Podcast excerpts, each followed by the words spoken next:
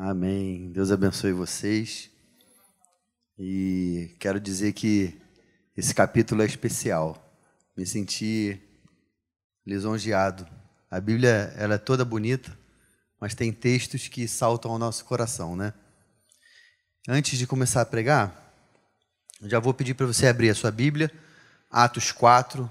Mantenha a sua Bíblia aberta, que a gente vai acompanhando o texto. Prometo que não vou ser longo mas eu tenho uma palavra de Deus para o seu coração. Se você está aqui ou na sua casa, preste atenção, que o Espírito Santo vai falar com você. Esse texto, irmãos, ele tem algumas peculiaridades. Primeira coisa que eu quero trazer aqui para a gente é que é a primeira vez que a gente vê, dentro da nova aliança, um cristão sendo perseguido e preso. Então, Pedro e João eles inauguraram esse esse papel, né, de ser da perseguição, de serem presos, mas não foram os únicos. Como a gente sabe, eles foram os primeiros, mas até hoje homens e mulheres dão a sua vida pelo evangelho e aqui no nosso país, graças a Deus, a perseguição não é contra a nossa liberdade, mas eles atacam a nossa fé de outras maneiras e é por isso que a gente tem que estar preparado. Irmãos, se a gente pensar, a perseguição ela veio para quê? Para nos calar. Para que, que existe a perseguição para o cristão? O que, que eles querem quando estão nos perseguindo? Querem calar a nossa voz, querem calar a nossa mensagem. Porém, quanto mais nos perseguem, mais o evangelho cresce. A gente vai ver nesse texto aqui que até o capítulo 3 começou, né? Atos eram 120. O Espírito Santo veio sobre eles. Vocês já tiveram essa mensagem. Depois, no capítulo 2 e 3, eles viraram 3 mil. A mensagem se espalhou, né? Pela intrepidez do Espírito Santo, Pedro pregando, mais 3 mil homens fora as mulheres, porque esse termo aqui não é homem de humanidade, que está no original, é homem do sexo masculino. Então nós sabemos que devia ter um monte de criança, um monte de mulheres, né? então eram muito mais do que esse número. Vamos dizer que eram 3 mil pais de família ou núcleos familiares. E aí eu acho que é mais fácil da gente entender. E logo após esse discurso de, de Pedro, eles já aumentaram mais em 2 mil então, enquanto mais tentam nos calar, irmãos, essa mensagem cresce. Mas para isso, nós temos que ter essa mesma intrepidez que eles tiveram. Vamos para o nosso texto. Atos 4, versículo 1. Enquanto Pedro e João ainda falavam ao povo, chegaram os sacerdotes, o capitão do templo e os fariseus. Ressentidos porque os apóstolos estavam ensinando o povo anunciando em Jesus a ressurreição entre os mortos, prenderam Pedro e João e os recolheram ao cárcere até o dia seguinte, pois já era tarde. Vamos continuar lendo depois. Eu queria começar versículo por versículo ou alguns versículos trazendo uma explicação. Irmãos, graças a Deus que no Brasil a gente tem liberdade de pregar o evangelho. Mas antes do culto começar, eu cheguei para o pastor Patrick e falei: será, pastor, que um dia isso vai acontecer conosco? Enquanto nós estamos ainda pregando o evangelho aqui, essas portas vão se abrir, vai entrar homens da lei, policiais, juízes, enfim, e vão nos prender pela nossa mensagem? Se aconteceu em Atos, pode acontecer. Nós, homens de Deus, mulheres do Senhor, temos que estar preparados para isso. Não podemos ser iludidos e falar, ah, eu não sabia. Não, isso pode acontecer.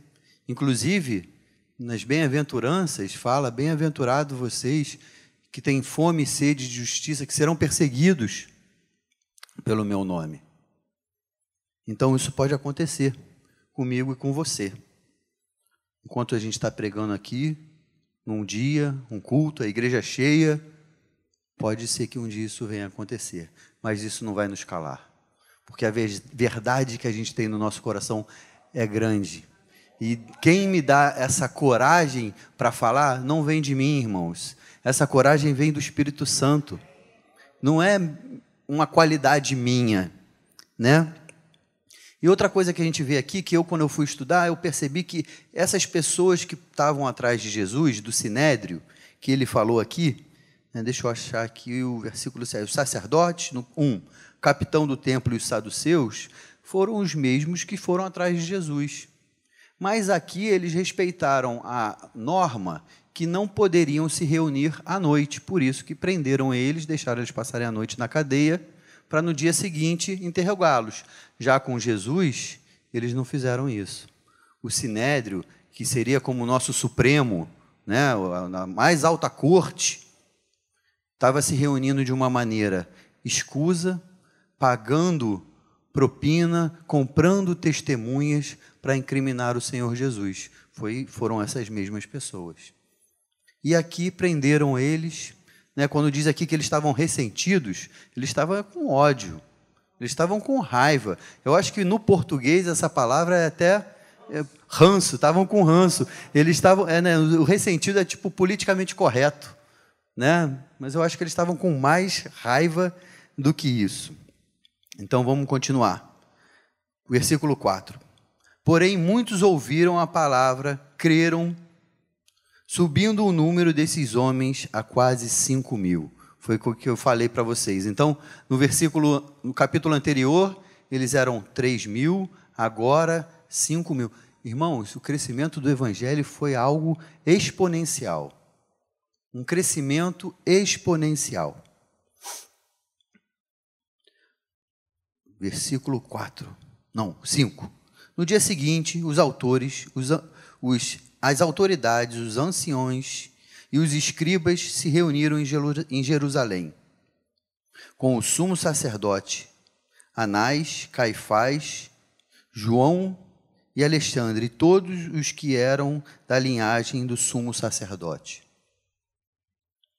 Irmãos, aqui a gente vê, a gente entende que quem, naquela época, o sacerdote era algo que tinha que sair da tribo de Levi, então, teoricamente, eram familiares, mas os outros cargos não. E aqui eles se protegiam. Parece com alguma coisa que a gente está acostumado a ver, as pessoas que estão no poder se protegendo para que eles se perpetuem no poder. Parece com o que acontece no nosso país, e não só no nosso país, em todas as nações. Aqui estava acontecendo a mesma coisa. E colocando os apóstolos diante deles, perguntaram: Agora a gente entende o motivo da perseguição, do ódio. Com que poder ou no nome de quem que vocês faziam isso? Irmãos, nós sabemos que foi no nome de Jesus esse Pedro que se a gente lembrar há um tempo atrás negou Jesus três vezes e negou Jesus três vezes para pessoas que não podiam fazer nada com ele. Eram pessoas comuns. Agora, na frente do sinédrio, das pessoas que realmente poderiam fazer alguma coisa contra ele, ele tem essa intrepidez. Irmãos, eu preciso disso na minha vida, tenho certeza que vocês também precisam. Você sabe qual é a diferença do Pedro de antes e do Pedro de agora? Ele está cheio do Espírito Santo. E quando a gente está cheio do Espírito Santo, nós temos autoridade para abrir os nossos lábios e pregar o Evangelho. E era isso que estava acontecendo. Versículo 8. Então, Pedro, como eu disse aqui, cheio do Espírito Santo, lhes disse: autoridades do povo e anciãos. Visto que hoje somos interrogados a propósito do benefício feito a um homem enfermo e do modo que ele foi curado. Antes de eu continuar, irmãos, eles estavam sendo acusados porque, no nome de Jesus, eles curaram um paralítico, que era paralítico de nascença. É aquela uma música que até meu pai fez música desse texto, quando Pedro e João iam para o templo. É sobre isso que eles estão sendo acusados. Acusados de fazer um benefício. E Paulo, Pedro aqui, ele foi incisivo. Vocês estão nos acusando, vocês estão nos interrogando, porque nós no nome de Jesus, curamos uma pessoa enferma, fizemos um benefício para alguém. Então, versículo 10: Saibam os senhores todos e o povo de Israel que, em nome de Jesus Cristo, o Nazareno, o que vocês crucificaram, a quem Deus ressuscitou dentre os mortos, sim, em seu nome é que está curado a, a presença de, em seu nome é que este está curado na presença de vocês. Irmãos, ele estava cheio de autoridade para falar. Essa pessoa foi curada no nome de Jesus. É por isso que aqui na nossa igreja, quando a gente ora, vocês já devem ter percebido isso. Pastor Paulo, nosso pastor presidente, ele costuma fazer isso. Quando podia chamar aqui na frente, vem aqui na frente, vire para a igreja. Não é a minha oração, não é a oração do Patrick, da pastora Paulinha, é a oração do povo de Deus, é a oração dos santos, é nisso para que não tenha um guru. Aqui Pedro, ele estava tirando o foco dele e colocando quem realmente precisava estar no foco: Jesus Cristo. 11. Este Jesus é a pedra que vocês, os construtores, rejeitaram mas ele veio a ser a pedra angular. Esse texto, irmão, que, que Paulo está citando aqui, dos Salmos, que fala que ele é a pedra de tropeço, que Jesus seria a pedra de tropeço e a pedra angular. Essa pedra de tropeço, irmãos, é aquela pedra que no meio do caminho que você coloca para o lado, é aquela pedra que você rejeita. E essa pedra que eles rejeitaram, nós temos como pedra angular. Vocês sabem o que é pedra angular? Vocês já viram aqueles arcos que, para ficar em pé, tem uma pedra no meio que ele equilibra o que está de um lado, o que está do outro? E aí, se você tirar aquela pedra do meio, tudo cai, tudo desaba. Essa é a pedra angular. A nossa fé, a nossa vida está baseada em Jesus Cristo. E se Jesus Cristo está na sua vida, a sua vida não está em caos, não está em desordem. Agora, se você se afastar dos caminhos do Senhor, tudo que você tem vai desmoronar. E a gente tem visto isso. Satanás tragando vidas, destruindo famílias, destruindo lares, porque em algum momento Jesus Cristo foi tirado da posição de Senhor e Salvador. Misericórdia. Versículo 12. E não. Deixa eu aproveitar aqui, ó, dar um golinho e não há salvação em nenhum outro, porque debaixo dos céus não existe nenhum outro nome, porque entre os homens pelos quais importa que sejamos salvos. Irmão, aqui ele estava pregando o evangelho claro para aqueles homens. Os homens do Sinédrio pegaram eles, prenderam Pedro e João e estavam querendo um motivo para acusá-los, para prendê-los. E eles não ficaram tímidos, eles não se recolheram, e eles falaram: não existe nenhum outro nome que pode nos salvar do que Jesus Cristo. Irmãos, às vezes a gente precisa relembrar essa mensagem e entender que a nossa, a nossa fé, a nossa esperança está baseada em Jesus Cristo. Não é no meu trabalho, não é na condição financeira do meu país, na estabilidade econômica, nada disso pode me trazer segurança. A única segurança que você, que eu posso ter é em Jesus Cristo. Aleluia. Versículo 13. Ao verem a ousadia de Pedro e João, sabendo que eram homens iletrados e incultos, ficaram admirados e perceberam que eles haviam estado com Jesus. Irmãos, isso é uma coisa linda do Evangelho. O Evangelho não é só para as pessoas que estudam, que têm terceiro grau completo. E não são só as pessoas que estudam que podem ministrar nas nossas vidas. Quantas irmãs de oração tem na nossa igreja? Pessoas que às vezes até têm um problema na, no português, na gramática, mas que vem orar por você e é um bálsamo. Você enxerga a presença de Deus na vida daquela pessoa. Na nossa igreja tem muitas pessoas assim que ministram na minha vida, que eu posso ouvir e eu falo assim: ah, eu estou aqui pregando, essa pessoa tinha que estar aqui, eu tinha que estar ali sentado. Porque elas têm história, elas têm caminhada com Deus. E esses homens, eles, eram, eles não eram cultos, eles eram pessoas simples. Então, isso é para mim e é para você. é para quem sabe, quem estudou, mas para quem não estudou também pode falar de Jesus. Não é só para quem, para quem, porque tem uma diferença de sabedoria para o conhecimento que o homem. A Paulinha pregou uma mensagem sobre isso há, uns anos atrás. Sabedoria vem de Deus, irmãos. Sabedoria não vem do homem.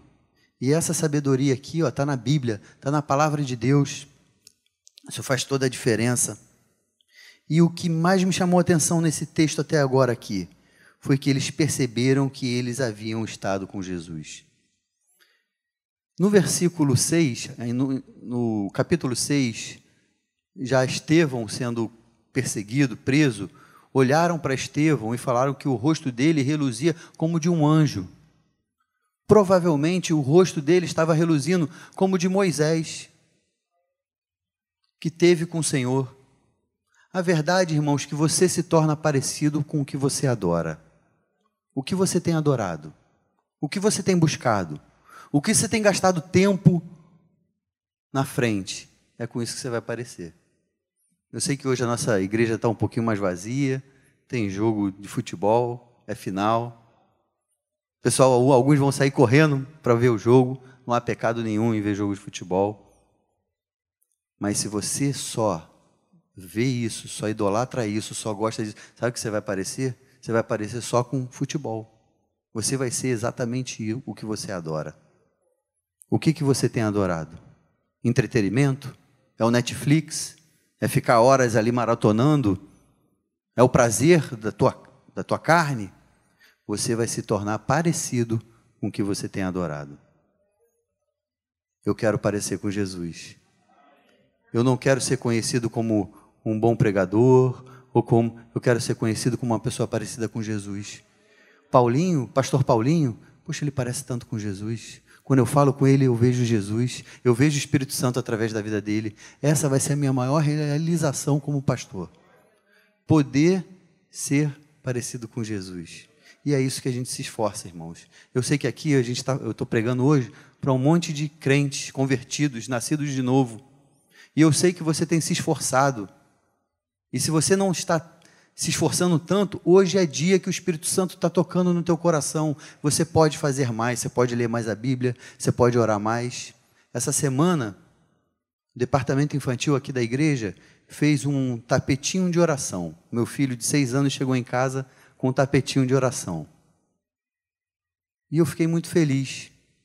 Porque ele falou, papai, aqui ó, parece com o seu, eu tenho um tapetinho de oração do lado da minha cama. E Deus me incomodou um dia desses, porque eu estava orando e meus filhos não estavam me vendo orando. A palavra de Deus fala: ensina o seu filho no caminho. Então eu tenho que ler a Bíblia, você que é pai, que é mãe, seu filho tem que ver você lendo a Bíblia. Não basta você ler a Bíblia. Você tem que ler a Bíblia e seus filhos têm que ver você lendo a Bíblia, porque você está ensinando com exemplo. E aí ele falou para mim, papai, igual o seu tapetinho. Sabe que me deu aquele orgulho de, de pai? Eu falei, cara, ele lembrou que eu tenho um tapete de oração. Glória a Deus. Você tem um lugarzinho, um cantinho de oração? Um cantinho onde você separou para falar com o Senhor? Aquela cadeira que você senta de manhã para tomar um café, lendo a palavra de Deus, é o seu cantinho, seu divã com Deus. Crie esse momento, crie essa ambiência, crie esse, esse lugar na sua vida, que Deus vai se derramar cada vez mais sobre você. Irmãos, eu não sei como é que, com quem você está parecendo, com quem que você está refletindo, mas eu quero refletir Jesus. E para isso, eu não posso ser um cara rabugento, mal-humorado, pessimista. Porque tem pessoas que quando a gente chega perto, misericórdia. Vai chover hoje, está quente? Não vai não. Aí se, tá, se não precisa chover, vai chover. Pessoas que são exatamente do contra e isso vai minando as nossas energias. Não seja assim. Sabe que hoje ela não está aqui, eu posso falar. Eu tenho uma admiração pela Marlene. Marlene é especial. Ela joga a gente para cima. Quando você conhece a história da vida dela e vê a maneira que ela louva a Deus, isso me emociona. Isso fala assim: eu tenho que ser mais parecido com ela. Porque ela é uma mulher de Deus. E a gente olha para ela e a gente vê que ela teve com Jesus. É a mesma coisa que esse texto está falando. Reconheceram que eles haviam estado com Jesus. Irmãos, nos próximos versículos agora, do 14 até o 18, é a tentativa deles calarem Pedro e João. Mas como calar um homem quando a pessoa que foi beneficiada, que era o paralítico, está ali andando do lado dele, conta provas no argumento. Eles tentaram calá-los, mas como eles tinham aquele homem do lado, eles não tinham o que fazer. Então eles se reuniram no secreto, mandaram Pedro e João para fora, para poder armar o que, que a gente vai fazer com esses caras. Depois chamaram eles de novo, ameaçaram eles e falaram para eles assim: ó, vocês têm que calar a boca. Irmãos, isso tem acontecido conosco hoje em dia. Há um tempo atrás veio, passou para a nossa legislação um, o homeschooling, a legalização né, de ser, é, ser aprovado a, o homeschooling. E um dos juízes que estavam julgando, homeschooling é você poder ter aula em casa. Agora, isso foi antes da pandemia, né? Então, é estudar em casa. Agora, com a pandemia, eu acho que esse, essa discussão ficou até sem propósito, porque está todo mundo estudando em casa, a maioria, né? Mas isso foram uns três ou quatro anos. E um dos juízes falaram assim: nós temos que proteger as nossas crianças, os filhos da pátria, dos seus pais. Porque os pais só têm uma ideologia para ensinar para os seus filhos. Irmãos, nosso país é um país com uma ideologia judaico-cristã. O que, que ele estava querendo dizer? Eu tenho que proteger essas crianças da mensagem do Evangelho. Porque essas pessoas só têm uma mensagem para dizer para eles: que Jesus salva, Jesus cura, Jesus liberta. E eu quero dizer outra, eu quero poder falar outras coisas para eles, para essas crianças. De alguma maneira estão tentando calar a nossa voz. Dependendo do que você fala, que você prega sobre o pecado, você está tendo um discurso de ódio, um discurso homofóbico, um discurso de ódio. E não é isso que nós pregamos. Nós pregamos liberdade em Cristo. Mas cada vez mais, irmãos, eu quero dizer para vocês: não se assustem, vai ficar cada vez mais difícil de pregar o Evangelho. Vocês sabem que alguns países na França, você não pode abrir a Bíblia num lugar público, na, na Europa, como a França, você não pode evangelizar, entregar um panfletinho na rua, que você vai preso, porque você está indo contra a liberdade de, de fé do próximo. E aí, contra isso, você não pode evangelizar. Irmãos, isso está chegando. Não se iludam se um dia esse discurso chegar ao nosso país. E o que, que a gente vai fazer? Primeiro, vamos ser cheios do Espírito Santo. Porque se eu tiver cheio do Espírito Santo, eu vou ter a intrepidez que eu preciso para ser sal e luz nessa terra onde o Senhor me plantou. Eu não pretendo sair do Brasil. Eu enterrei o meu umbigo, como o pessoal fala nesse país. Então eu vou fazer de tudo para que eu possa ser sal e luz aqui. Eu entendo que algumas pessoas têm chamados para fora, o Senhor nos direciona para outros lugares. Mas o meu campo missionário é o Rio de Janeiro. E eu tenho que ter essa intrepidez. Parou do meu lado, eu venho, eu ando muito de Uber. Quando eu entro no Uber, o cara, eu tenho cinco minutos para falar de Jesus para aquela pessoa. Ele está me levando, não tem como fugir, e eu aproveito. Eu falo do Senhor Jesus para a vida daquela pessoa. Você está tendo estratégias para falar de Jesus? Um sorriso no rosto? Para o pobre, para o necessitado? Você tem orado isso, falado, Senhor, traz o carente de alma para perto de mim, para que eu possa falar das tuas boas novas?